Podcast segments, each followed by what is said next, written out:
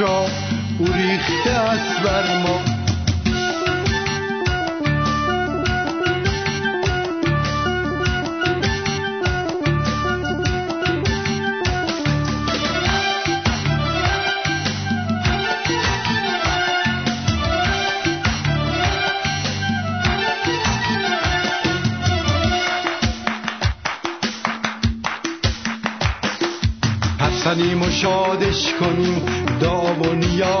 کنیم نان تن ایسای مسیح بشکنیم و یادش کنیم پیام ایسا را گوییم به انسان ها راه نجاتش را مجد برای جانها. هللولویا عیسی مسیح با ما. هللولویا نشسته بر دلها. عشق آزادی بخشیده است بر ما. فیض عظیمش را او ریخته است بر ما.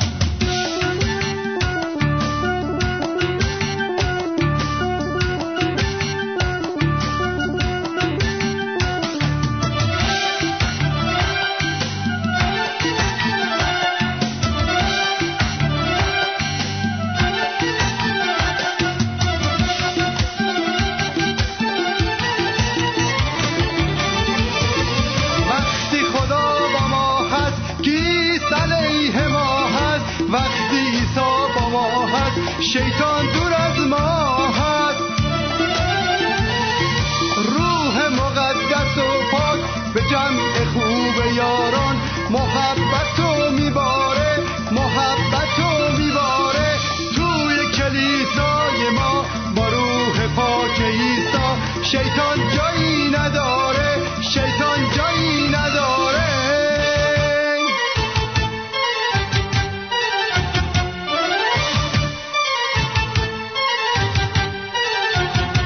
کلیسا با پیمان نو اتحاد و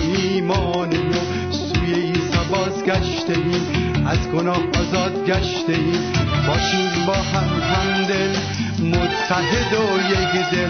دهان شیطان را گرفته ایم با گل. هللولویا عیسی مسیح با ما. هللولویا نشسته بر دلها. او عشق آزادی بخشیده است بر ما. فیض عظیمش را ریخته است بر ما. هللولویا عیسی مسیح با ما. هللولویا نشسته بر دلها. او عشق آزادی بخشیده است بر ما. فیض عظیمش را او ریخته است بر ما. هللولویا عیسی مسیح با ما. هللولویا نشسته بر دلها. او عشق آزادی بخشیده است بر ما. فیض عظیمش را او ریخته است بر ما. هللولویا عیسی مسیح با ما. هللولویا نشسته بر دلها. او عشق آزادی بخشیده است بر ما. فیض عظیمش را ریخته است بر ما هللولویا عیسی مسیح با ما هللولویا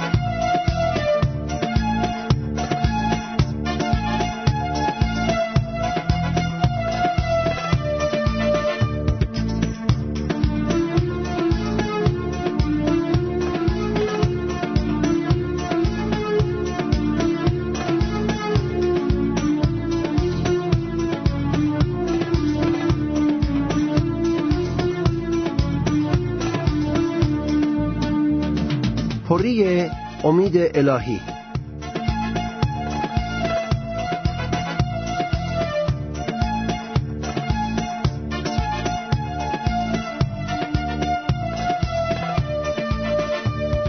نظر دنیا در مورد امید را کمی بررسی می کنیم و می بینیم که حتی کسانی که خودشان امید میدن به مردم زیاد از امید خود مطمئن نیستند مثلا به مریضی که جواب رد از دکتر شنیده یا به کسی که در نوعی مشکلات گرفتار است می‌گویند که عزیز روزنه امیدی برای تو وجود داره.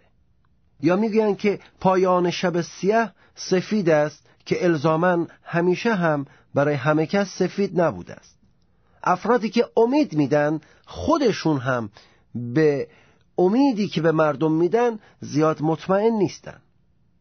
دنیا در مورد امید در حد فقط یک روزنه صحبت می‌کنه. در حد یک سفیدی صبح صحبت می‌کنه.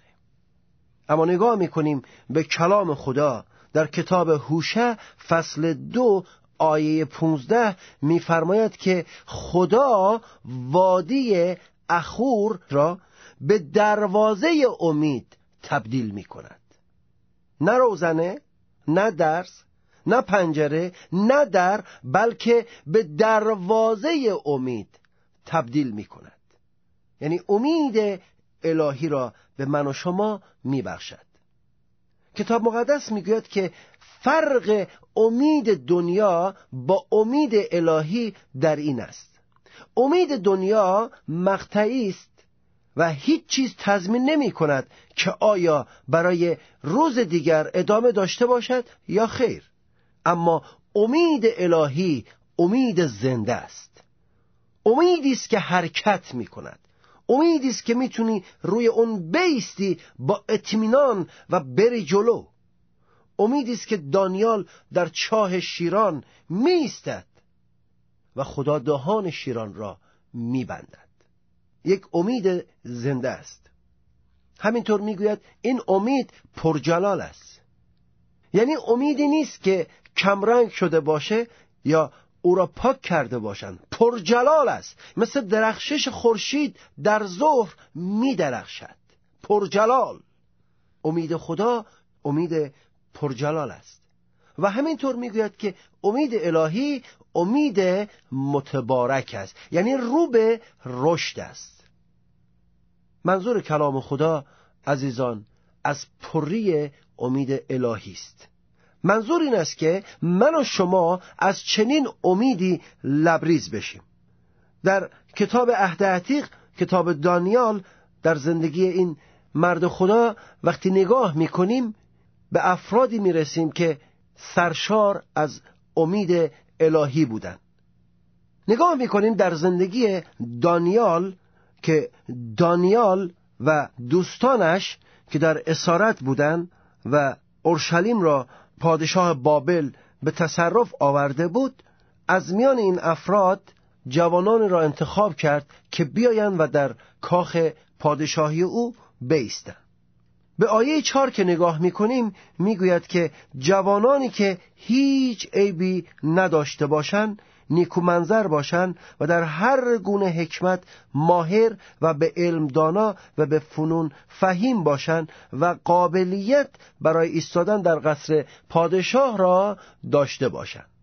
و بعد جوانان زیادی را انتخاب می‌کنند که به آنها تمرین بدن آنها را آماده کنند به قصر پادشاه بره. در میان این جوانان دانیال و سه رفیق او را می‌بینیم.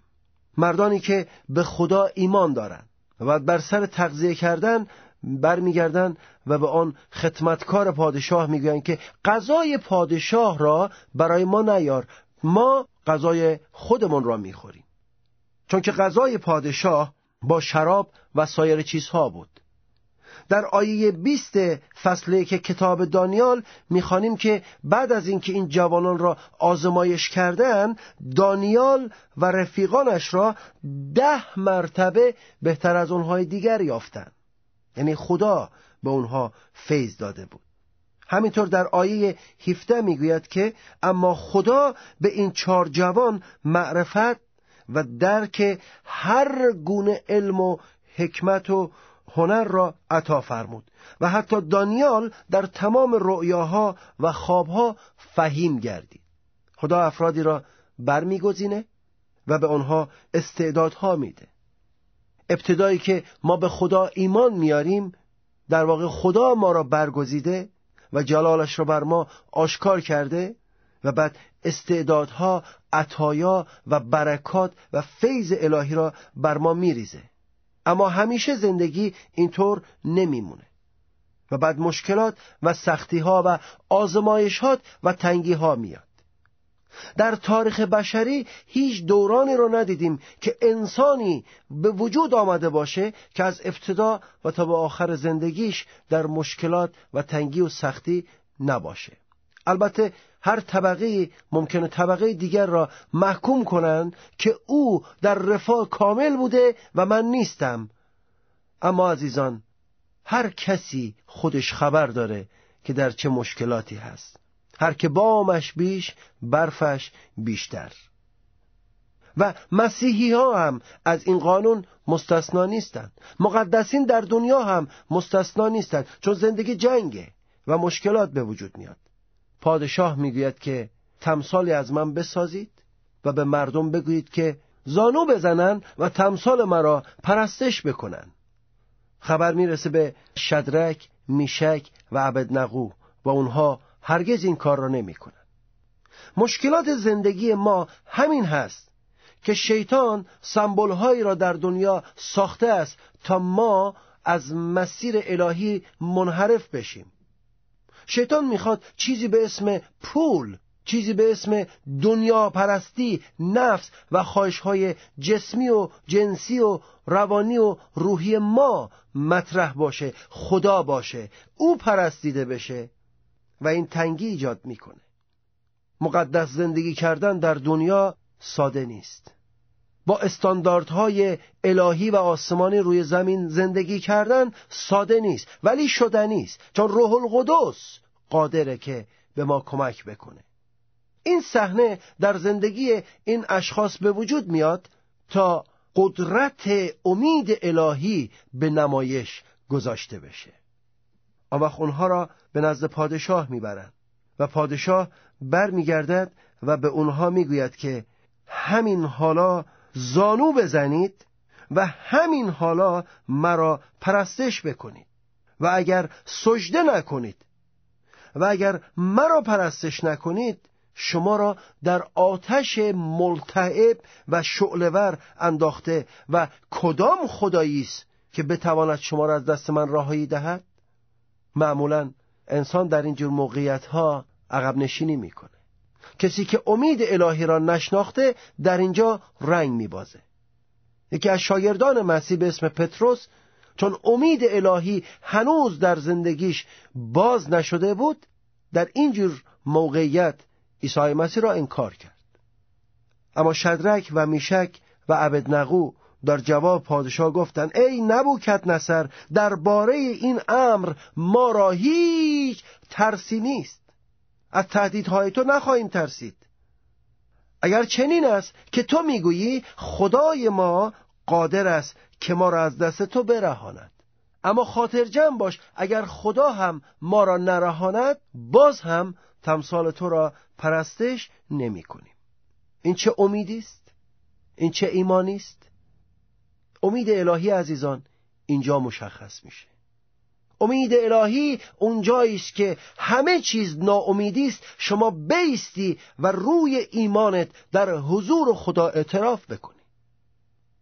امید الهی اونجایی است که خبر بد میاد خبر مریضی میاد خبر ناراحتی میاد. به جای گریه و شیون و ناراحتی و مشکلات زانو بزنی و دستهایت را در حضور خدا بلند بکنی و روی متبارک خدا را بطلب.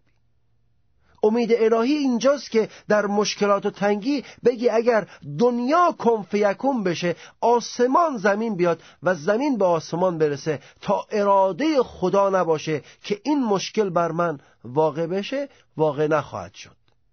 نگاه بکنید به ابراهیم. همسرش ساره نازاده. خودش در یک سن عجیب غریب هست. اما کلام خدا می‌گوید که ابراهیم در ناامیدی به امید ایمان آورد و این برای او عدالت الهی محسوب شد. امید اونجایی است که نمی‌تونی ظاهرا چیزی را ببینی اما به امید الهی دستت را به آسمان بردی و توکل کردی و قبول می‌کنی. شدرک میشک و عبدنقو می‌گویند که حتی اگر خدا ما را نجات هم نده ما عقب نشینی نمی کنیم ما دست از خداپرستی خود بر نمی داریم نبوکت نصر آنها را بسته و میاندازد داخل کوره آتش. بعضی وقتا دعا می‌کنیم و می‌گوییم که حتما وقتی دعا کردیم همه چیز درست میشه اما خدا اجازه میده که ما در کوره مشکلات و تنگی ها بیفتیم تا در آنجا به ما درس بده. پادشاه می‌گوید که مگر ما سه نفر نینداختیم داخل این آتش؟ حالا نفر چهارمی می‌بینیم. پس این نفر چهارم کیست؟ و وقتی نگاه می‌کنه نبوکت نصر می‌گوید که چهارمین منظرش شبیه پسر خداست. خوب دقت می‌کنید؟ ممکنه خدا از آتش مشکلات من و شما را بیرون نمیاره. ولی خودش وارد آتش مشکلات زندگی من و شما میشه. پس نبوکد نصر به دهنه آتش نزدیک آمد و خطاب کرده گفت ای شدرک ای میشک و ای نقو ای بندگان خدای تعالی بیرون شوید بیرون بیایید. و اونها را از آتش بیرون آورد. و وقتی نگاه کردن دیدن که آتش به بدنهای ایشان اثری نکرده و حتی مویی از سر ایشان نسوخته و حتی رنگ لباس ایشان تبدیل نشده بلکه بوی آتش حتی. خوب دقت کنید حتی بوی آتش به ایشان نرسیده است. این ثمره امید الهی. این ثمره اعتماد الهی اعتماد به آسمان. اعتمادی که قلب خدا را لمس می‌کنه. وقتی خدا در آسمان می‌بینه کسی در روی زمین اینطور به او امیدوار هست آن وقت خداوند در حق او عمل می‌کنه. برادر و خواهر عزیز شاید در مشکل خاصی قرار گرفتی. شاید مشکل بیماری داری. شاید مسائل زناشویی داری. شاید مسائل اخلاقی در فامیل داری شاید دشمنانی داری غیبت کنندگانی داری که پشت سر تو غیبت می‌کنن. شاید در محل کارت مشکلی داری. شاید همکارانت با تو مشکلی دارن. شاید در یک قسمتی از زندگی غمی داری بغزی در گلوی خود داری. تو را دعوت می‌کنم به امید الهی. این همون آتش شدرک میشک و عبد نقوس تو می‌تونی بشینی گریه کنی می‌تونی بشینی قصه بخوری می‌تونی بشینی فکر کنی و ناراحتی به وجود بیاری می‌تونی انتقام بگیری و می‌تونی امید الهی را در زندگیت وارد کنی. زانو بزن و دعا کن. بگو خداوندا به تو توکل دارم. دستم رو به حضور تو بلند می‌کنم. و می‌خوام که خداوند در زندگی من عمل کنی. ایمان دارم که صاحب این دنیا تو هستی. حرف اول و آخر را توی زندگی من تو می‌زنی خداوندا. و همین الان مطمئن باش که وقتی اینطور دعا می‌کنی تو داری دست خدا را توی زندگیت رها می‌کنی. تو داری دست خدا رو باز می‌کنی که وارد چاه مشکلات و آتش ناراحتی های زندگی تو بشود. لطفا به این آیه خوب دقت کن. آتش به بدنهای ایشان اثری نکرد. آتش موی سر از ایشان را هم نسوزان. حتی بوی آتش روی ایشان هم ننشست. این یعنی دخالت خدا. این یعنی امید الهی. این یعنی اعتماد و توکل به خدا. آن وقت خداوند برکت میده. شدرک میشک و عبدنقو در آتش بودند مورد غضب بودند در تنگی بودند در سختی بودند مورد نفرت بودند. اما حالا می‌گوید که منصب آنها را پادشاه اضافه کرد. قوت بیشتر و فیض بیشتر در زندگی اونها قرار داد. دعا کنیم که خداوندا چشمان مرا به روی امید الهی باز بکن. خداوندا این اقتدار را به من عطا بکن که بتونم بیستم و همه چیز زندگیم را به تو بسپارم. انتقام پشتش عواقب سختی خوابیده. قصه و ناراحتی ها و خودخوری پشتش عواقب سختی خوابیده. پیره زودرس میاره ناراحت کننده است و نابود کننده است. اما توکل به خدا امیدواری به خدا باعث برکت زندگی من و شماست. قلبت رو در این لحظه باز کن. چشمان خود را ببند و این آتش زندگیت را در هر قسمتی به دستای خدا بسپار. من در محل کار خودم دائما این اخبار را میشنوم. که خدا مریضی را شفا داد که خدا درد کسی را برداشت مشکل کسی را رفع کرد گرهی را باز کرد. شما می‌تونی یکی از اون افراد باشی که بگویی روزی که قلبم را به خدا سپردم روزی که دردم را به خدا سپردم. روزی که احتیاجاتم را به خدا رجوع دادم و گفتم تو خالقی و تو فکر می‌کنی و تو عمل می‌کنی از اون روز زندگی مبارک من شروع شد. امید پرجلال امیدی زنده و امیدی متبارک یافتم. خدا تو را برکت بده. فیض خداوند با همه ما باشد. آمین.